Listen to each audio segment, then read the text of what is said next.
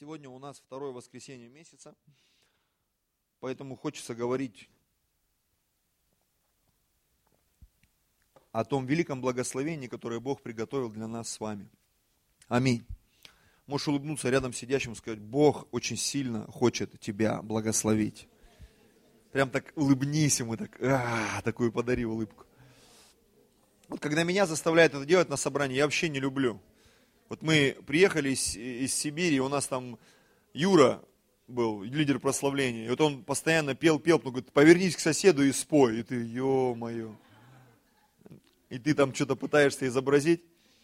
Вот. Поэтому я понимаю, что сейчас кому-то неудобно, не, неуютно. Вот знаешь, точно так же бывает и с инструкцией. Да что читать, и так все понятно.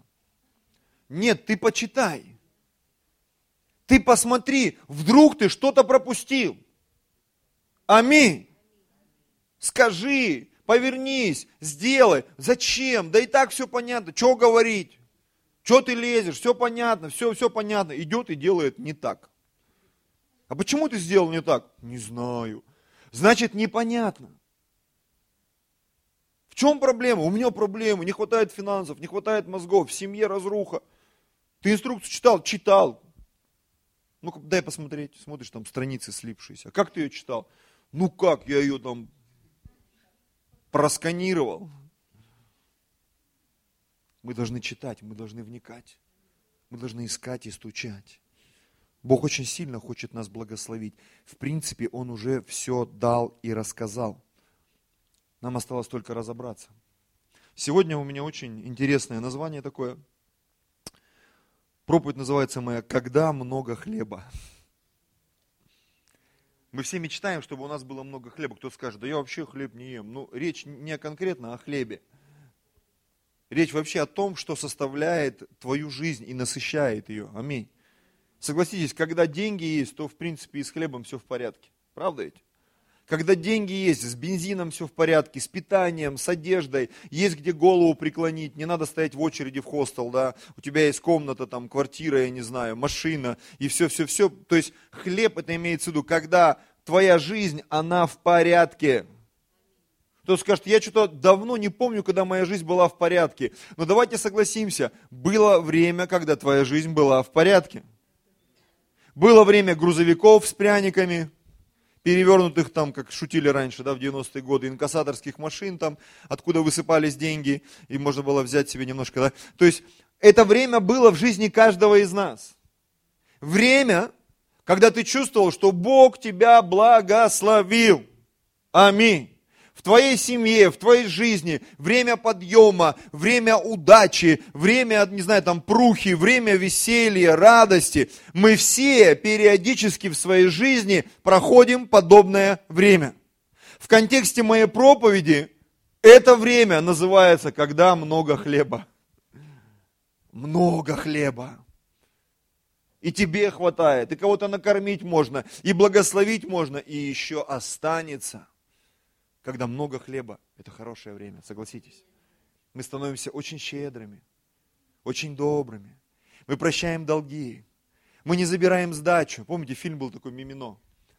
Я подошел и спросил, говорит, а сколько кофе стоит? Там, 5 копеек. Говорит, а чай? 2. Он тройчок кладет, спасибо, сдачи не надо. Женщина говорит, мне тоже. Потому что там копейка сдачи. И когда вот у нас много хлеба, мы сдачи не берем. Бывало такое у вас? У меня бывало. И ты такой немножко шокуешь, как в одном фильме, там душа раскрылась, закрылась. А тебе хочется праздника, потому что хлеба много. И потом раз, хлеба опять мало. И потом его еще меньше, еще меньше. Потом ты уже вот так вот крошки собираешь со стола. Ну, имеется в виду, там, копеечки ищешь. Бутылки разбиваешь, десятики, там, ходишь менять их там по магазинам. И ты понимаешь, хлеб закончился. И думаешь, что за дела? Полоса черная, полоса белая. Вообще так должно быть или нет? Вот я на сегодняшний день понимаю, так не должно быть, братья и сестры. А когда эту ситуацию э, э, можно изменить? Когда мало хлеба надо верить, или когда много надо что-то делать. Вот я склоняюсь к тому, что когда много хлеба, надо что-то научиться делать чтобы когда хлеба станет мало, у тебя было все в порядке. Давайте прочитаем первое место. Это притча 13 глава, 24 стих. Итак, сегодня праздник Десятин, поэтому поговорим о том, как нам войти в то благословение, которое Отец Небесный приготовил для нас. Притча 13, 24. Много хлеба бывает и на ниве бедных. Аллилуйя. Аминь. Я понимаю, что многие из нас, мы не причисляем себя к бедным. Ну, согласитесь, да? Ну, мы не бедные, мы такие, ну, более-менее. Ну, ты выходишь, ну, я, может быть, у меня мужские примеры, да, и мимо машина проезжает за 3 миллиона. А ты в основном по Москве передвигаешься на 11 маршруте, знаете, вот это вот. Пошел в метро, вышел из метро. И такой вот какой-нибудь Land Cruiser там проехал, или еще какая-нибудь красивая машина. У меня даже дети знают их названия все. Я знаю, что это Toyota там. Это российская, вот она ржавая, это понятно сразу. Российский автопром. Вот. И ты понимаешь, что ты бедный, когда такая машина проехала. Мы когда гуляем с женой, у нас есть такой веселый магазин, если совсем все плохо, иди в ЦУМ. Посмотри на цены, там, ремешочки за 150, плавочки за 200, там, туфельки за 500 костюмчики там за полтора миллиона. И ты посмотрел, посмеялся, мы как-то вот ходили пару месяцев назад, да? Помню, веселой компании тоже, похохотали там все, попримеряли там все. За 200 тысяч ремень. И ты постоял, думаешь, ну прикольно вообще. И пошел дальше. И где-то там тебе такая мысль, что-то я не пойму, то ли я бедный, то ли какой-то неправильный магазин – или неправильный город, или неправильная страна. Может, я вообще не в свое время родился. Вот раньше не было денег, и все, люди просто доили коров, ездили на лошадях. Но тогда ведь тоже были бедные и богатые, братья и сестры. Они были всегда.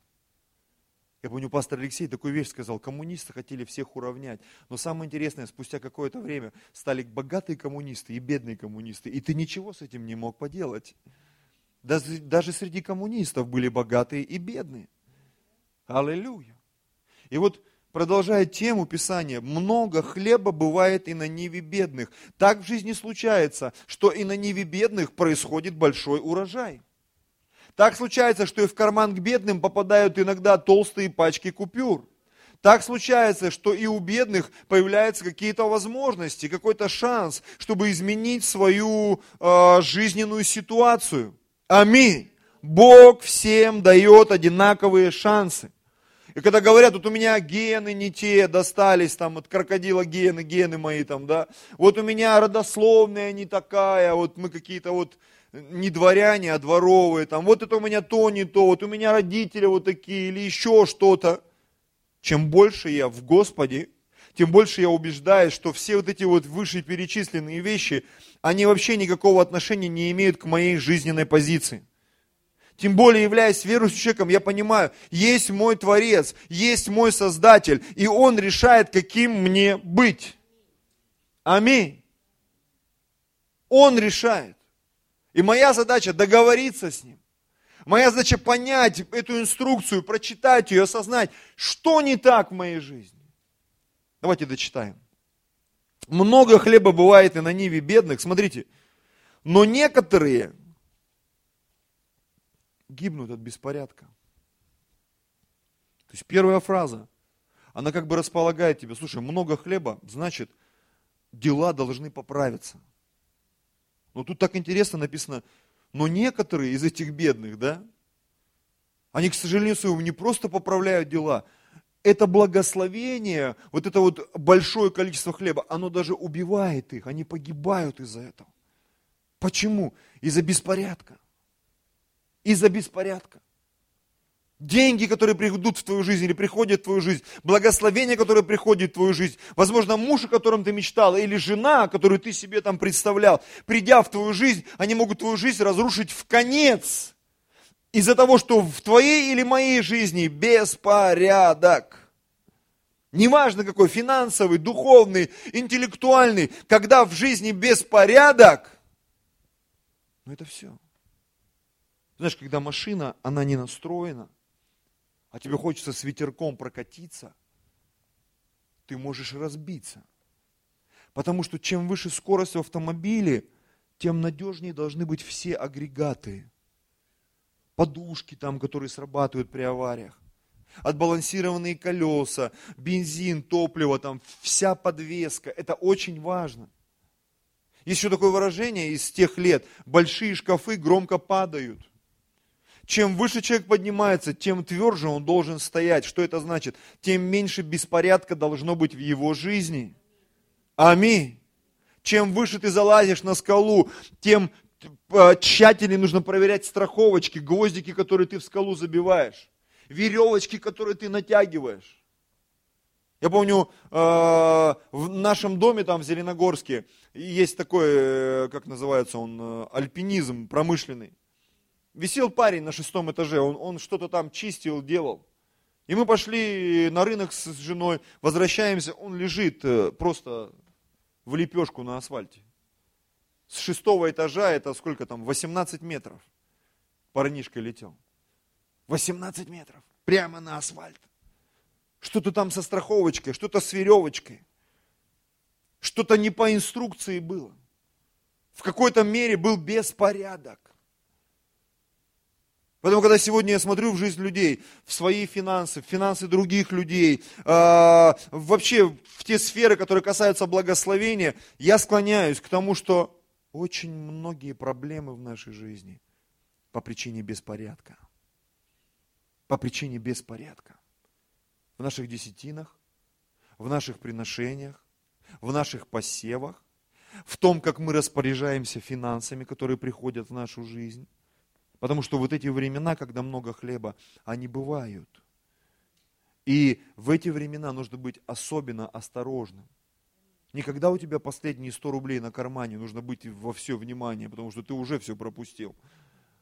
А когда у тебя миллион на счету, нужно быть во внимании. Аминь. Чтобы он не исчез, чтобы он не растворился. Потому что нам иногда кажется, что это какой-то такой некий безлимит. Но это обман. Надо верить. Знаете, вера, я верю, что вера Божья, она логична. И когда человек называется верующим человеком, это значит, как кто-то из пасторов сказал, да, вера – это наука духовного мира. Поэтому веру ее нужно тоже изучать. Чтобы быть верующим, это нужно знать и делать некие вещи. Вера – это не просто какое-то спонтанное движение, вот куда фига, туда дым, куда ветер, туда и я – Потому что многие христиане, особенно в харизматических церквях, это люди, которые вообще без всяких инструкций, они двигаются непонятно куда, и они это называют пророческим служением. Но знаете, недавно я читал одну книгу, и я пришел к такой мысли, что, и даже в Библии написано, пророческие духи, они послушны пророкам. Бог никогда не приносит хаос в нашу жизнь. Бог приносит порядок свой. Это нам кажется хаос, но это божественный порядок. Это наш порядок на фоне божественного порядка выглядит хаосом. Вот в чем проблема, братья и сестры. Поэтому, когда начинается, да я сейчас вот куда-то там ветер дунет, да мы как попрем, да вот как начнем, в большинстве случаев вот такие вот пророки, они все промахиваются, потому что настоящие пророки, если что-то и происходит, разрыв служения там или еще чего-то, это вылазит в итоге в какое-то великое благословение, покаяние, обновление, в новый уровень твоей жизни. Это как капитальный ремонт, когда приходят, сдирают обои до бетона, думаешь, какой кошмар, какой ужас, для того, чтобы твоя квартира стала новой. Когда в твоих мозгах сдирают до бетона, для того, чтобы твоя квартира стала новой. И Бог говорит, я уничтожу этот беспорядок. Когда заезжаешь в старые квартиры в Хрущевке, думаешь, какие красивые обои, что ж они такие, это самое. И ты начинаешь снимать там один слой обоев, второй слой обоев, третий слой обоев, четвертый слой обоев, какая-то цивилизация, шестой слой обоев там. И ты понимаешь, что, что, что это такое? И ты сдираешь до бетона, покрываешь там э, штукатуркой, там еще чем-то, там еще какие-то основы, пленки, сетки там. И когда ты видишь профессиональный ремонт – не просто там мы обои поклеили с тетей Дусей, там, с тещей. Профессиональный ремонт. Ты вдруг понимаешь, это, это что такое? Я не знаю, бывали, вот ты приходишь в какие-нибудь рестораны, какие-то заведения здесь, в Москве, и ты, ты даже не знаешь, что это за материал. Думаешь, вау, это, это что, это из чего вот это сделано? Ты даже понятия не имеешь. Почему? Потому что это такой уровень профессионализма. Ну согласитесь. Когда мы слышим какие-то мелодии, переливы. Я недавно смотрел, а, один мотиватор выступал, такой Радислав Гандапас, и он такую вещь сказал, я не знал. Он говорит, оказывается, почему э, Майкл Джексон, он король поп-музыки, да, у него, говорит, в некоторых треках, в некоторых треках музыкальных по 200 дорожек.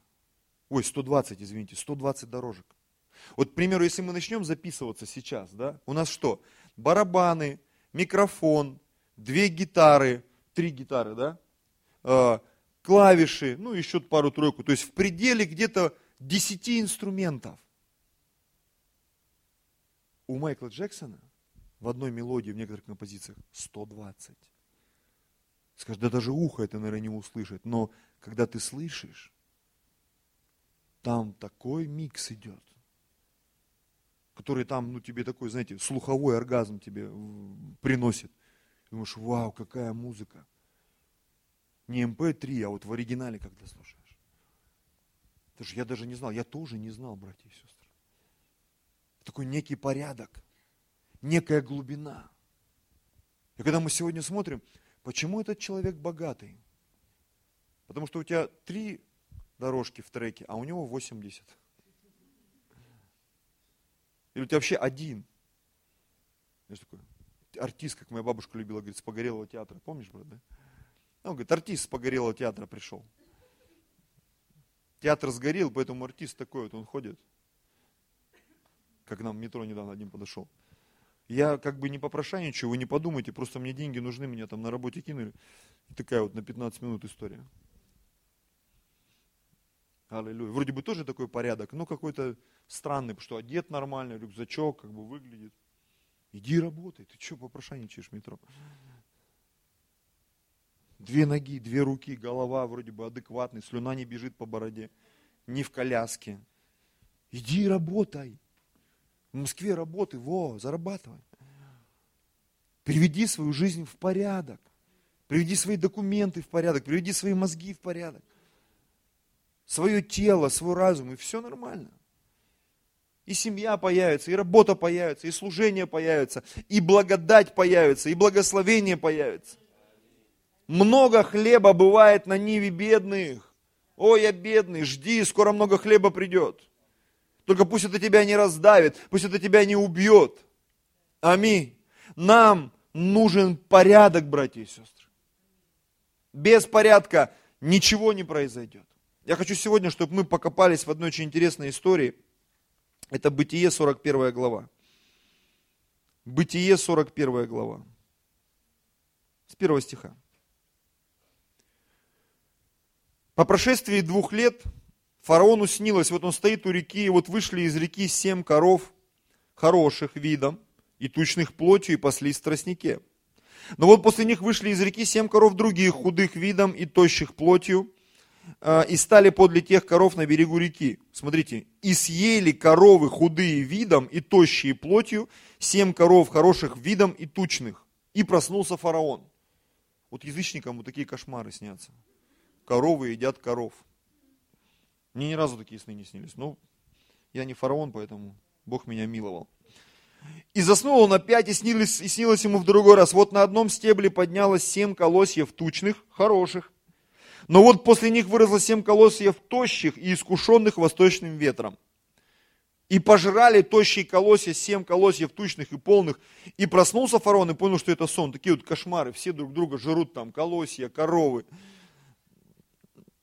Такие египетские кошмары. Утром смутился дух его. И послал он, призвал всех волхов Египта, всех мудрецов его, и рассказал им фараон сон свой, но не было никого, кто бы истолковал его фараону. И стал говорить главный виночерпи фараону и сказал, грехи мои вспоминаю я ныне. Фараон прогневался на рабов своих и отдал меня и главного хлебодара под стражу в дом начальника телохранителей. И снился нам сон в одну ночь, мне и ему. Каждому снился сон особенного значения. Там же был с нами молодой еврей, раб начальника телохранителей. Мы рассказали ему сны наши, и он истолковал нам каждому соответственно с его сновидением. И как он истолковал нам, так и сбылось. И вот я возвращен на место мое, а ты, а тот повешен. И послал фараон и позвал Иосифа, и поспешно вывели его из темницы. Он остригся, переменил одежду свою, и пришел к фараону. Фараон сказал Иосифу, мне снился сон, и нет никого, кто бы истолковал его, а тебе я слышал, что ты умеешь толковать сны. И отвечал Иосиф фараону, говоря, это не мое. Бог даст ответ во благо фараону. И сказал фараон Иосифу, мне снилось, вот стою я на берегу реки, и вот вышли из реки семь коров, тучных плотью и хороших видом, и паслись в тростнике. Но вот после них вышли семь коров дурных, других худых, очень дурных, очень дурных видом, и тощих плотью. Я не видывал во всей земле египетской таких худых, как они. Анорексички, наверное, с этого fashion-канала. И съели тощие худые коровы прежних семь коров тучных, и вошли тучную в утробу их, но неприметно было, что они вошли в утробу их. Они были так же худы видом, как и сначала. И я проснулся. То есть здесь фараон уже как бы подробности вот эти смакует. Такая жесть, такие худые. Вообще ты не представляешь. Вот. Потом снилось мне, вот на одном стебле поднялось семь колосьев полных и хороших. Но вот после них выросло семь колосьев тонких, тощих, искушенных восточным ветром. И пожрали тощие колосья, семь колосьев хороших. Рассказал я это волхвам, но никто не изъяснил мне. И сказал Иосиф фараону, сон фараонов один. Что Бог сделает, то он возвестил фараону. Семь коров хороших – это семь лет. И семь колосьев хороших – это семь лет. Сон один. И семь коров тощих и худых, вышедших после тех – это семь лет. Также и семь колосьев тощих и сушеных восточным ветром – это семь лет голода. Вот почему я сказал фараону, что Бог сделает, то он показал фараону. Вот наступает семь лет великого изобилия во всей земле египетской.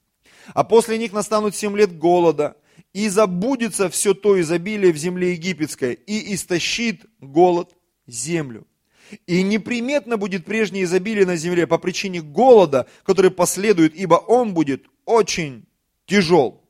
А что сон повторился фараону дважды, это значит, что сие истина Слово Божье, и что вскоре Бог исполнит сие. И ныне да усмотрит фараон мужа разумного и мудрого, и да поставит его над землей египетскую, да повелит фараон поставить над землей надзирателей и собирать в семь лет изобилия пятую часть всех произведений земли египетской. Пусть они берут всякий хлеб этих наступающих хороших годов и соберут в городах хлеб подведения фараона в пищу, и пусть берегут и будет сия пища в запас для земли на семь лет голода, которые будут в земле египетской, дабы земля не погибла от голода. Сие понравилось фараону и всем слугам его. И сказал фараон слугам своим, найдем ли мы такого, как он, человека, в котором был бы Дух Божий? И сказал фараон Иосифу, так как Бог открыл тебе все сие, то нет столь разумного и мудрого, как ты, ты будешь над моим домом, и твоего слова держаться будет весь народ мой, только я престолом, только престолом я буду больше тебя. Смотрите, твоего слова держаться будет весь народ мой. И сказал фараон Иосифу, вот я поставляю тебя над всей землей египетскую. И снял фараон перстень свой с руки своей, и надел его на руку Иосифа, и одел его в весонные одежды, и возложил золотую цепь на шею ему, и велел вести его на второй из своих колесниц, и провозглашать перед ним, преклоняйтесь, и поставил ее над землей египетскую. И сказал фараон Иосифу, я фараон, без тебя никто не двинет ни руки своей, ни ноги своей во всей земле египетской. И нарек фараон Иосифу имя Цафнав в Паниах, и дал ему в жену Осинефу, дочь Патифера, жреца Илиопольского. И пошел Иосиф по земле египетской. Иосифу было 30 лет от рождения. Всего 30 лет. Когда он предстал при лицо фараона, царя египетского. И вышел Иосиф от лица фараона и прошел по всей земле египетской. Земля же в семь лет изобилия приносила из зерна по горсти. Там страшно подумать, это сколько? Один к ста, один к двести там. Сумасшедший результат сумасшедший плод. Скажешь, ну может быть в моей жизни такого не было, но что-то было, согласись. Хоть что-то, но было. И это было очень интересное время и для тебя, и для меня. Время, в которое нам нужно было что-то делать. Когда много хлеба, нужно быть очень внимательным. Когда Бог дает возможность, работа, женитьба, не знаю, там, да все что угодно, будь внимателен с тем, что Бог тебе дает. Возможно, это как раз и есть толчок, чтобы двинуться дальше, чтобы вырасти. Аминь. И собрал он весь хлеб семи лет, которые были плодородны. В земле египетской положил хлеб в городах, в каждом городе положил, положил хлеб полей окружающих его. И скопил Иосиф хлеба весьма много, как песку морского, так что перестал считать, ибо не стало счета. До наступления годов голода у Иосифа родились два сына, которых родила ему Осинефа, дочь Патифера, жреца Илиопольского. Давайте пропустим это, 53 стих. И прошли семь лет изобилия, которое, которое было в земле египетской. И наступили семь лет голода, как сказал Иосиф. И был голод во всех землях и во всей земле египетской, а во всей земле египетской был хлеб. Но когда и вся земля египетская начала терпеть голод, то народ начал вопиять к фараону о хлебе. И сказал фараон всем египтянам, пойдите к Иосифу и делайте, что он вам скажет. И был голод по всей земле, и отворил Иосиф все житницы и стал продавать хлеб египтянам. Голод же усиливался в земле египетской, и из всех стран приходили в Египет покупать хлеб у Иосифа, ибо голод усилился по всей земле. Аллилуйя. Согласитесь, очень поучительная история.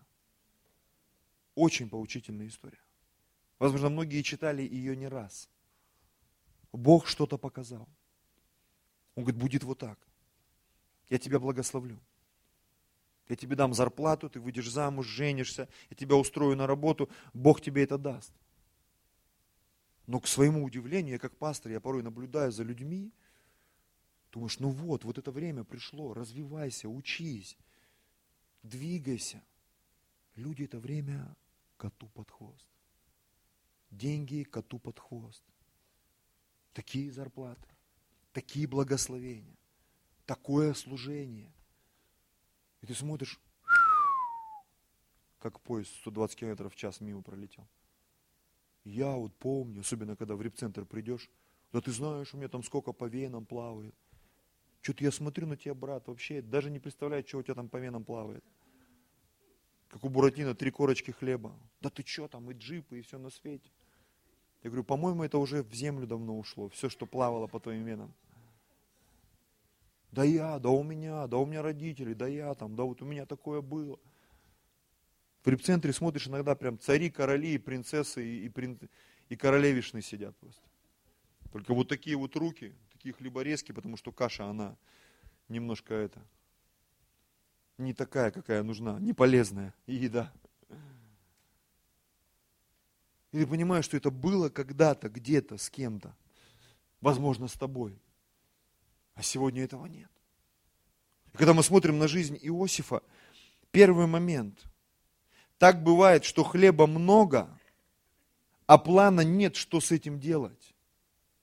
У нас одни из знакомых там в Сибири были. И как-то мы общались. И, представляете, у нас было столько денег.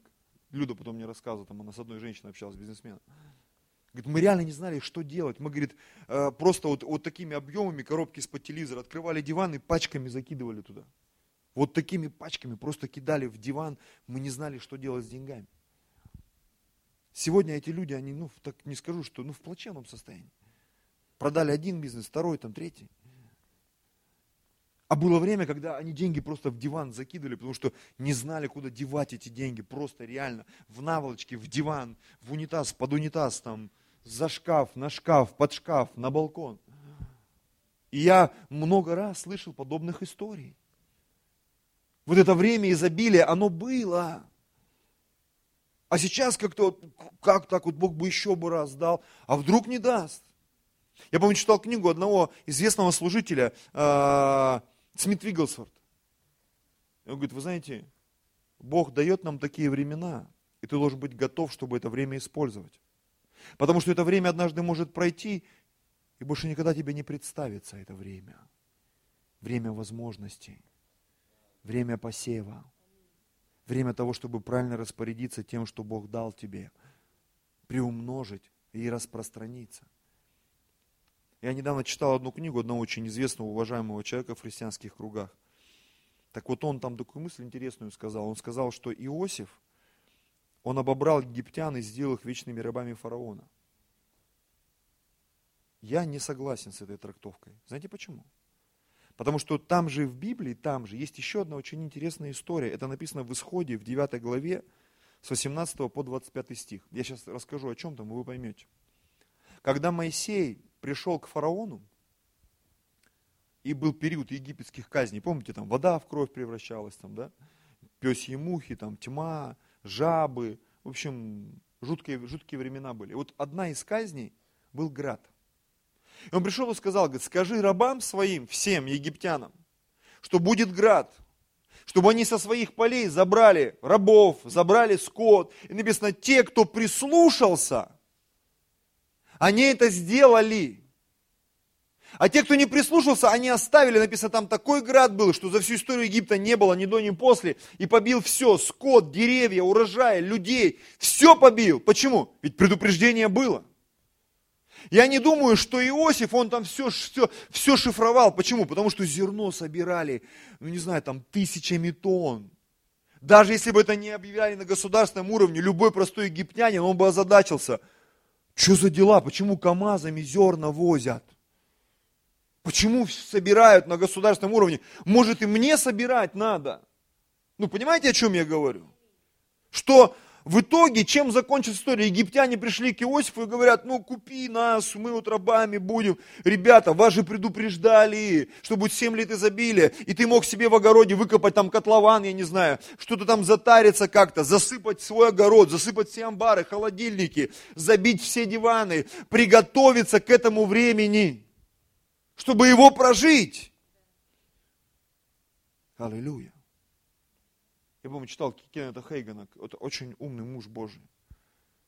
Говорит, многие люди, они вот это время, когда много хлеба, они его с такой легкостью пробегают, они транжирят, отпуск туда-сюда, одежда, машина, вот это, сюда, и потом бах. Что-то я не понял. Служение, людей куча, цени людьми, когда они есть. Потому что в один день люди уйдут просто, и все, что за дела? То по 20 человек приходит на домашку, то никого. Это время, когда много хлеба. Это время, которое нужно ценить, братья и сестры. Не знаю, насколько сильно я попаду сегодня в ваше сердце. Это не просто даже финансов касается, это касается всего. Знаешь, как вот в океане есть время прилива, есть время отлива. Я думаю, придет время в нашу церковь, будет снова прилив, будут люди, нам будет тесно здесь, и нам нужно собрать этот урожай. Будет время прилива в твоих финансах, будет время прилива, возможно, в ухажерах, ты давно собираешься замуж, там, не знаю, или жениться, будет время прилива в твоей жизни, не пропусти это. Время прилива в твоем бизнесе. Когда время прилива будет, у тебя будет жажда молиться, не пропусти это время, не просиди в телевизоре, не просиди в компьютере, если будет время прилива. Собери, забей все житницы кладовые, распространись на всякий случай, включи дух Плюшкина внутри себя, отложи, короче, это все про запас. Есть возможность купить книжки, покупай. Ехать на конференцию, конечно, едь. Помолиться, выходи на всякий пожарный. Пусть промолят еще раз. Я уже сто раз был на СОЗа, вы мне там, не надо мне никаких там СОЗа, никаких молитв, я, я нормальный. Какой ты нормальный, открой, знаешь, как в Исаии, помните в первой главе, говорит, ребята, у вас проказа от подошвы ног до темени, во что еще бить вас? Бомжи вы мои библейские. И Бог смотрит на свой народ, говорит, ребята, вы что? Не, Господь, мы в Тебя верим. Благословенный мужик бородатым, или помните, там такие в передаче были в одной, там бомжи, два бомжа на Рублевке. И вот ты смотришь иногда, думаешь, Господи, вы что, ребят? Аллилуйя. Первый момент, так бывает, что хлеба много, а плана – что с этим делать нету. Второй момент, это вот я об этом и сказал, что план есть, но почему-то люди этого плана не придерживаются. Все знают про десятину, все знают про пожертвования, все знают про то, что нужно сеять в Божьих людей. Если ты видишь чей-то успех, посей в него. Как один пастор известный, говорит, было день рождения, приехали, говорит, подошел там пастор маленькой церкви, говорит, пастор, ну что тебе подарить, у тебя же все есть. Говорит, я стою, улыбаюсь, думаю, так это ж тебе надо, это не мне надо. Это ж ты же хочешь стать богатым. Ты же хочешь стать успешным. Я не говорю какой-то крамол. Если ты хочешь стать успешным, сей в успешных людей. Если ты хочешь иметь, взять какое-то помазание, сей в тех, у кого это помазание есть. Не упусти этой возможности. Хочешь, чтобы твоя семья была в порядке, сей в тех, у кого действительно ты видишь, что семья как образцовая. Сей тех, кто имеет финансовый успех. Так у них и так много денег. Так сей, чтобы их успех пришел в твою жизнь. Аллилуйя. Будем дальше сегодня говорить о семени, которое Бог дает, и о хлебе, который в пищу. Что хлебушек нужно кушать, а семя нужно сеять. Не нужно путать их, не надо хлеб в землю пихать, он не прорастет. И семя не надо грызть, ты можешь отравиться. Семя нужно сеять, а хлебушек кушать. Эту возможность ее нельзя упустить, братья и сестры. Потому что мы многие порой мы упускаем, и потом, как так? Вот в моей жизни было такое время, как-то я вот прожила, прожил, прошел, проехал. Делаем вывод. Возможно, масштабное действие сбора урожая в огромные закрома страны должно было насторожить и простых жителей Египта. Ну, я уже повторяюсь, следовало задаться вопросом, почему это происходит. Мало знать план, нужно еще действовать согласно плану. Даже фараону, видимо, не до конца понимал, что происходит, поэтому всецело доверился Иосифу, сделав его вторым после себя. Фараон понял, что-то грядет, что-то намечается, схема не до конца понятна, давай ты будешь рулить, ага, садись за руль, давай ты, давай ты. Не до конца понятно. Когда мне что-то не до конца понятно, я звоню тем, кому понятно. Я пытаюсь с ними связаться, объясните, расскажите, поясните, что, что не так. Что не так? Если ты заходишь на какую-то площадку, неважно куда, неважно куда, в служение, на фондовый рынок, в бизнес, там, продажа машин, автомобилей, одежды, поинтересуйся у того, кто имеет успех, как это вообще работает. Какие принципы, какие планы. Даже Бог говорит, эй, вы, которые говорите, мы сейчас поедем в другой город, будем торговать, иметь прибыль. Не нужно ли говорить и молиться, если Господь благословит это дело? А что Бог по этому поводу думает вообще? Может, Бог уже крест поставил на этом городе, куда ты собрался? Ты приехал туда, транспаранты развесил, магазины открыл, а там эпидемия, чума, там бубонная лихорадка, спит, ВИЧ. Некому продавать. Там Содом и Гамора, ты собрался вкладываться, а там жесть. Там ребята опасные ходят. Аминь. Второзаконие, 28 глава, 12 стих. Это глава о послушании, кто помнит. Когда мы покаялись почти 20 лет назад, более 20 лет назад, был период, что это было модно эту главу учить наизусть. Это 95-96 год. Я помню, мы эту главу учили наизусть. Помнишь, да, мы ее читали? Что если будешь послушен глазу Господа Бога твоего, то придут на тебя все благословения сии. Благословен ты на поле, благословен ты в городе, благословен ты там и так далее, и так далее. Благословенные житницы твои, там, благословен, там, ты будешь брать взаймы и не будешь давать. И там условия, если будешь послушен. Ну или там давать, не брать, там уже. Если будешь послушен. Это треть главы, а потом идет две трети, что будет с тобой, если не будешь послушан. И там такая жесть. Что тебе хочется опять вернуться в первую треть и перечитать? Не, я лучше буду послушан. Что такое послушание? Послушание – это следование божественным инструкциям, братья и сестры.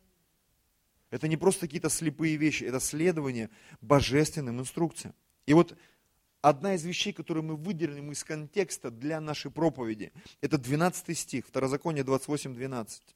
«Откроет тебе Господь добрую сокровищницу свою, небо, чтобы оно давало дождь земле твоей во время свое, и чтобы благословлять все дела рук твоих, чтобы у тебя всегда было много хлеба». Вы понимаете, о чем речь? Послушание глазу Господа – это следование Его плану. Аминь. Чтобы благословлять все дела рук твоих, смотрите, и будешь давать взаймы многим народам, а сам не будешь брать взаймы. И вот в греческом переводе, да, это звучит еще так, дополнительно, да, это в православной Библии. И будешь господствовать над многими народами, а они над тобой не будут господствовать. Такое дополнение там есть. Ты будешь давать взаймы, ты брать не будешь. У тебя будет много хлеба. Но чтобы научиться э, пребывать в таком состоянии, нам нужно следовать неким инструкциям. Мы это увидели на примере Иосифа. В 7 лет изобилия он не сидел просто так, он собирал. Собирал, собирал, собирал. Он так устал собирать, что даже перестал считать. Уже механически собирал в пачке, прессовал, закручивал в один диван, во второй диван, в третий диван. Пришел к соседу, дай диван, что, некуда деньги складывать. У соседа диван взял. Уже перестал считать, просто все на автомате, на автопилоте. Но эта схема начала работать, когда 7 лет закончились. Она начала работать сразу же. Аллилуйя. Я помню, был такой семинар, я проповедовал в нескольких церквях, там, про три конверта. Я говорю, научись откладывать. Первый конверт, это понятно, десятина. Десятиной, может быть, кто-то со мной, там, кто будет смотреть, там, оспорит. Она связана со страхом в нашей жизни. Почему? Потому что в Малахии написано, прокляты вы, потому что не даете десятину. Я не хочу быть проклятым. Кто говорит, ну это из-за любви мы даем. Я тоже вроде бы как бы из-за любви, но я на всякий случай даю, ну как бы, опасаясь, что я не хочу быть проклятым. Да, согласитесь, мы не хотим быть проклятыми. Иисус сказал, говорит, вы должны это делать и того не оставлять. Он говорит, вы суд и милость оставили, а говорит, надо э, и это делать, и десятину-то тоже не надо оставить. Почему? Потому что там в Малахии почитайте, чем может закончиться дело. И все, а, да, точно, все. Поэтому десятина есть такая некая ассоциация со страхом, не с демоническим страхом. Что кто-то сказал, говорит, только дураки не боятся. Страх иногда, он как катализатор, он не дает нам, знаете, там вот где-то шагать, пальцы в розетку пихать там, или зимой лизать там трубы в минус 50, да. Это такой нормальный страх, поэтому что такое страх Господень? Это ненависть к злу. Я знаю, что когда я не приношу десятину, я открываю двери для проклятия в свою жизнь. Не Бог меня проклинает, я открываю двери. Поэтому я эту дверь тщательно закрываю через десятину. Аминь. Это мой первый конвертик в моей жизни. Но возникает вопрос, если мы готовы Господу из-за страха 10% давать, сколько ты готов ему давать из-за любви? Потому что на все остальные деньги Бог вообще не претендует. Он говорит, только десятина и все. Только десятина. Богу принадлежит только десятина. Даже Иисус говорит, вот это делайте, все. Все остальные деньги это твои. К ним вообще Бог никакого отношения не имеет. Все, что ты делаешь с остальными деньгами, это выражение твоей любви, это твое решение. И вот у меня возникает вопрос и к вам, и к себе. Если я из-за страха даю 10%, сколько я готов давать из-за любви? Два. Ну, значит, ты так любишь Господа. Поэтому мы для себя уже давно решили с супругой, много-много лет назад, по крайней мере, не меньше 10% мы будем давать из-за любви. И есть отдельный конверт где я эту сумму скапливаю, просто откладываю, и потом я беру оттуда, я знаю, что в этот месяц я могу вот эту сумму всю пожертвовать. Могу частями, могу за раз, неважно. Я смотрю, сколько служений, и я приношу, я знаю, что в этом месяце я дал из-за любви, по крайней мере, не меньше, чем я дал из-за страха. Аминь. И вроде бы мы разобрались с э, десятиной, которая открывает небеса, мы разобрались с духовным законом, потому что небеса открыты, но если у тебя грядки пустые, ты ничего не посеял, ничего не вырастет, поэтому мне нужно что-то посеять. Поэтому вот эти мои 90%, которые остаются, я из них беру и что делаю? Сею, чтобы пожать. В 30, 60, 100 крат. Я отпускаю хлеб свой по водам, чтобы по прошествии многих дней опять его поймать там где-то. Аллилуйя. То есть все это запустилось. Закон сеяния и жатвы, открытые небеса. Все это работает но ведь у меня еще остаются деньги. Кто-то говорит, у меня не остаются. Ну понятно, когда много хлеба прошло и, и состояние вот этого бомжеватости, оно пришло, и ты а, на подсосе, какие жертвы, какие десятины. Ты где-то пропустил, пришло время голода. Поэтому мы идем к Иосифу, где бы взять, что, приходим на служение. Вот нас сейчас пастор научит, аллилуйя. Сейчас нас вот купят с потрохами. Я в такой позиции бывал. Я понимал, Господь, я больше не хочу. Я больше не хочу. Я больше не хочу. Я хочу включить эту внимательность внутри своего сердца, внутри своего разума. Аминь. И потом я говорил о третьем конверте. Говорю, а еще есть третий конверт. Всю жизнь нас учили, копить нельзя, кто собирает, моль там сожрет, все там сгниет. Я говорю, ну, чем старше я в Господе, тем больше у меня сомнений по поводу того, что там мне в мозги заколачивали. Потому что я знаю, что я как родитель, написано, родители собирают имение для детей. А куда его собирать? Ну там же ржавчина, там же моль. Я говорю, ну не знаю. У меня правильные конверты, там ни ржавчина, ни моли нет. Я собираю для своих детей. У меня есть дети физические – тех, которых родила моя жена, есть дети духовные, которых Бог дал мне в церкви, за которых я в ответственности. И я понимаю, мне нужно собирать и для тех, и для других. Мне нужно быть богатым на всякое доброе дело. Поэтому во время изобилия я должен научиться откладывать. И знаешь, когда я проводил эти семинары, это было уже много-много лет назад, люди особо любопытные подходили и говорили ко мне, а что делать с третьим конвертом? Я всегда говорю, ты сначала доберись до него. Я говорю, ты сейчас на каком конверте застрял? Кто-то говорит, ну я на десятине пока застрял. Я говорю, а что второй? Второй пока не завел. Знаешь, как день в карете, два пешком. На одно служение 500 рублей, все остальные по десятику бросаю. Потому что так вот, вот как-то получается. Нет стабильности в жизни. Сейчас вот террористы опять захватили самолет. Ну, понимаешь. Я говорю, а у меня есть. У меня есть.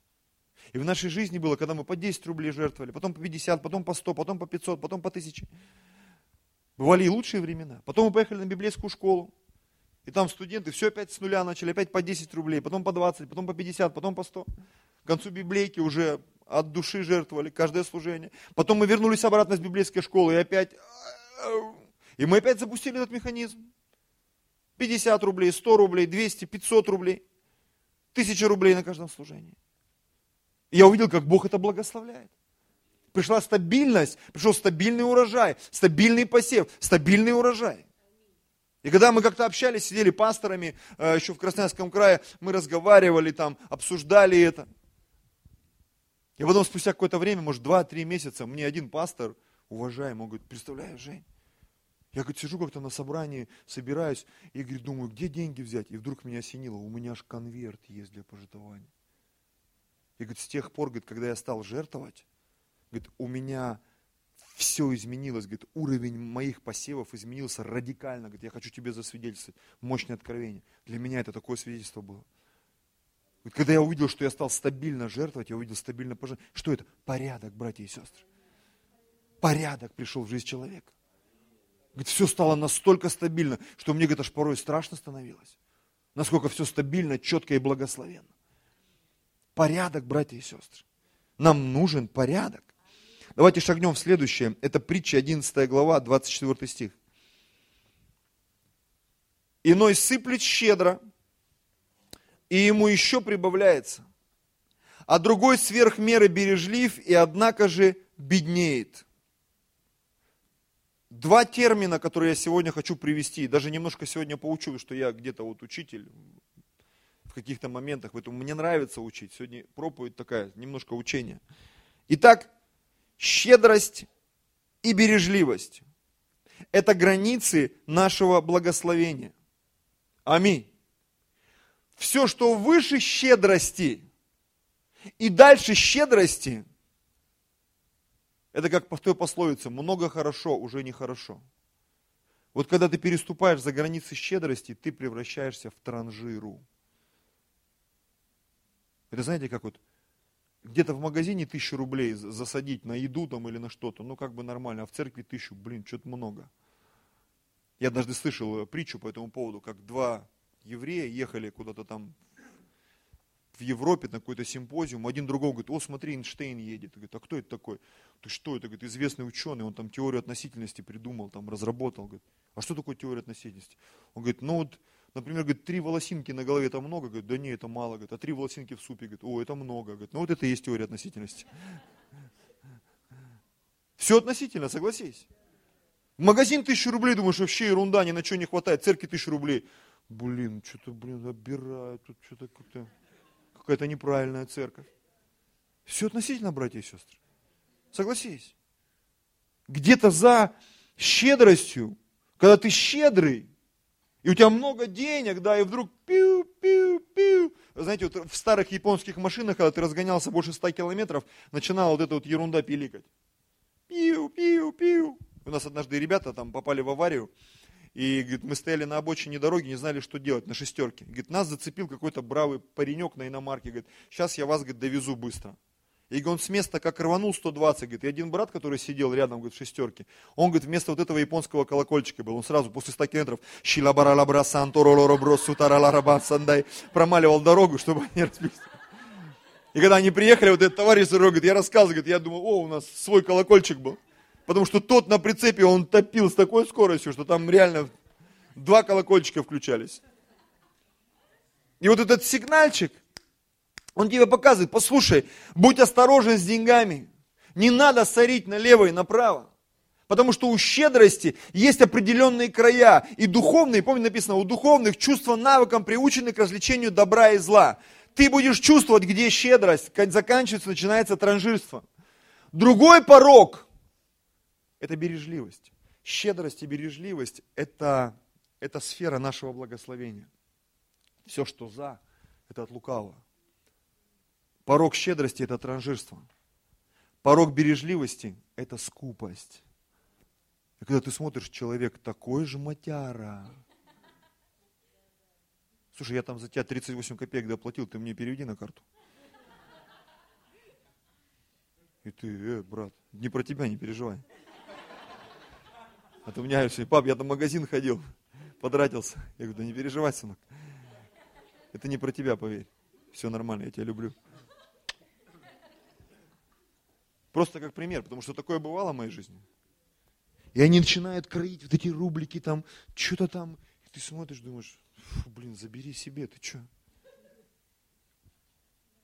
Ты что творишь? Есть бережливость, это нормально, когда такой сигнальчик, что нужно где-то придержать. Как один пастор сказал, говорит, мы, говорит, наши жены так сильно нас верят, они верят, что у нас безлимит всегда и везде. Что как будто ты просто вот, знаешь, как фокусники, они как бы из одной купюры, одна, вторая, третья, четвертая, пятая. Дорогой, там надо туда, надо сюда, и ты, фа, и ты готов быть фокусником. Хотя ты понимаешь, что там уже все, пошла фальшивка. Нарисованные пошли. 100-рублевые монеты. Чуть любят, знаете, вот на видео такие, вот у меня даже Аль тоже снимал, там, пятитысячные, там, сорить в магазинах продаются там вот за 100 рублей, там как раз пачка пятитысячных. И ты фук, фук, фук, фук, фук пятитысячные такие. Насорил. Бережливость и щедрость. И вот смотрите. Иной сыплет щедро, и ему еще прибавляется.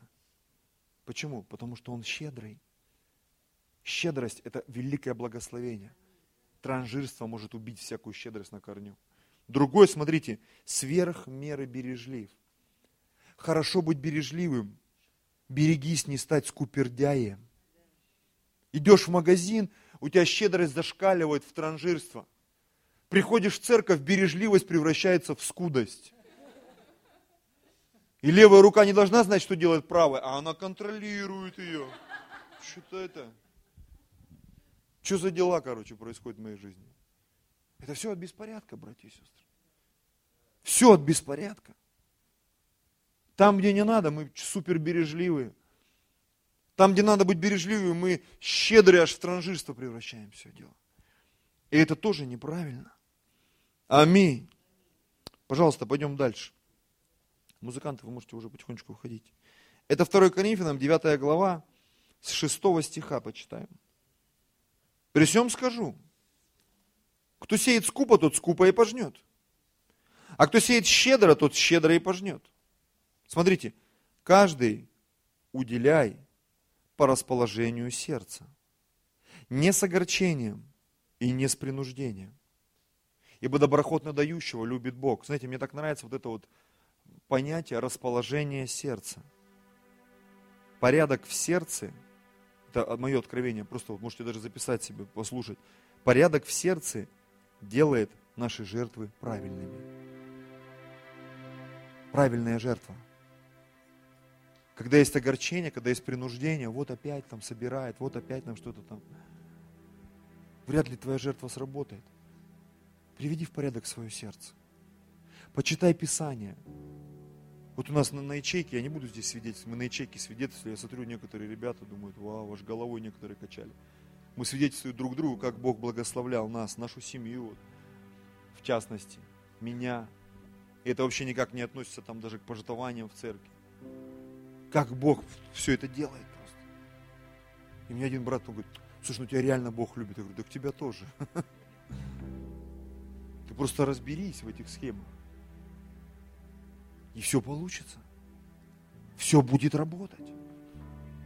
Потому когда много хлеба, это время быть внимательным, братья и сестры. Когда ты получил зарплату, будь внимательным. Не просто, фу, можно расслабиться опять, фу, через 15 минут опять настроение закончилось, что деньги закончились. Будь внимателен в день зарплаты. Будь внимателен в день благословения. Аминь. Каждый уделяй по расположению сердца, не с огорчением и не с принуждением, ибо доброхотно дающего любит Бог. Я читал много свидетельств, когда люди говорят, говорят, какие 10%, вы что? Мы даем 30, 40, 50, Бог нас так благословил. Я читал о бизнесменах, там, такие как Колгейт, Проктор Гэмбл, там, а, они вообще там такие сумасшедшие суммы давали на Евангелие. Знаете, есть такие лего-игрушки. Он умер давно уже, мультимиллионер, датчанин, если я не ошибаюсь. Был какой-то химик там, и он говорит, я сидел с Библией, и у меня было там 10 крон в кармане, я молился, Бог, дай идею, Бог дал ему идею. И говорят, когда он умер, он пожертвовал там несколько миллионов или там миллиардов, врать не буду, уже давно читал, крон на благотворительные вещи церковные. Потому что Бог так сильно его двинул. И он отделял для Господа невероятное количество. Невероятное количество. Потому что он это время, много хлеба, он его сделал постоянным в своей жизни. Как Иосиф. Как Иосиф. Голод, он не был вечен, он был всего 7 лет. Но эти 7 лет изобилия он так приготовился, как один пастор пошутил, что во время 7 лет изобилия Иосиф купил Азию и Евразию скупил во время 7 лет голода, используя ресурс 7 лет изобилия. Аллилуйя. Вот такой был человек. Слушай, а я так могу? Конечно. Смотрите дальше. А, ну и вот порядок в сердце делает наши жертвы правильными. Я уже вам чуть выше говорил. Каин и Авель тому пример. Жертва Каина, жертва Авеля. И тот, и другой пожертвовали. С жертвой Каина что-то было не так. И с его сердцем было что-то не так. И Бог ему сказал, говорит, у дверей сердца грех лежит, ты господствуй над ней. Пусть твои жертвы не будут с таким сердцем. Он сказал об этом Каину. И Каин огорчился, я тебе пожертвовал, я тебе заплатил десятину. Я людям говорю, я не плачу десятину, я ее отдаю. Мне сам термин не нравится, заплатил Богу десятину. Как-то неприятно даже это слышать. Я отдаю Богу, я Его почитаю. Это моя благодарность Ему. Понятно, что она где-то связана со страхом, там, я не хочу быть проклятым, но это моя благодарность. И действительно, праздник десятины, это возможность, когда я говорю, Господь, спасибо Тебе. За то, что Ты меня благословил. А еще я хочу приложить пожертвование. Это мое добровольное, это моя любовь к Тебе, Господи. Я хочу почтить Тебя из тех денег, которые у меня остались. Это моя любовь к Тебе, Господи. Это мое доверие Тебе, Господи. Это мой посев – ту благодать, которую Ты приготовил для меня. Я хочу пожать. Я хочу, чтобы моя десятина стала еще больше. Аминь. Бог же силен, 8 стих, обогатить вас всякую благодатью, чтобы вы всегда и во всем, имея всякое довольство. Смотрите, так много слова всякий, всякое, всякой. Не просто в какой-то конкретике, знаешь, я тебя только там благословлю. Только тут благословлю. Говорит, я тебя везде благословлю. Везде, всегда, во всем. Бог же силен обогатить вас. Господь, ты меня чем обогатишь? Живот мне дашь большой? Или долги? Всякой благодатью. Смотрите, чтобы вы всегда, во всем, имея всякое довольство, были богаты на всякое доброе дело. Вот такое, вот такое благословение Бог для нас. Всякое благословение. Во всяком добром деле. Шагнем через один стих, это десятый стих. Дающий же семя сеющему и хлеб в пищу, подаст обилие посеянному вами и умножит плоды правды вашей. Смотрите, как много здесь всего. Это можно тут гулять. Целый час можно проповедовать только из этого стиха. Семя сеющему и хлеб в пищу. Семя нужно сеять, хлеб нужно кушать. Не перепутай. Обилие посеянному даст и умножит плоды. Обилие посеянному урожай. И плюс еще, когда плоды будут, он еще и плоды умножит. Как-то невероятным образом. Правды вашей. Не грехов, а правды. Одиннадцатый стих. Так, чтобы вы всем богаты были на всякую щедрость. Опять всем на всякую которая через нас производит благодарение Богу. Аллилуйя. Когда много хлеба, это значит Бог что-то хочет сделать через тебя. Это не время отдыхать. Что нам порой кажется, зарплату получил, ну все, можно расслабиться. Замуж вышла за богатенького, ну все. Удачно выскочил, удачно женился на удачной мадам, у нее машина, квартира, картонка и маленькая собачонка. Все, можно расслабиться. Нет. Это время действовать. Это время действовать. Время действовать, время действовать. Время двигаться. Если Бог нам что-то дает, Он ждет от нас этого движения. Давайте склоним голову. Драгоценный Господь.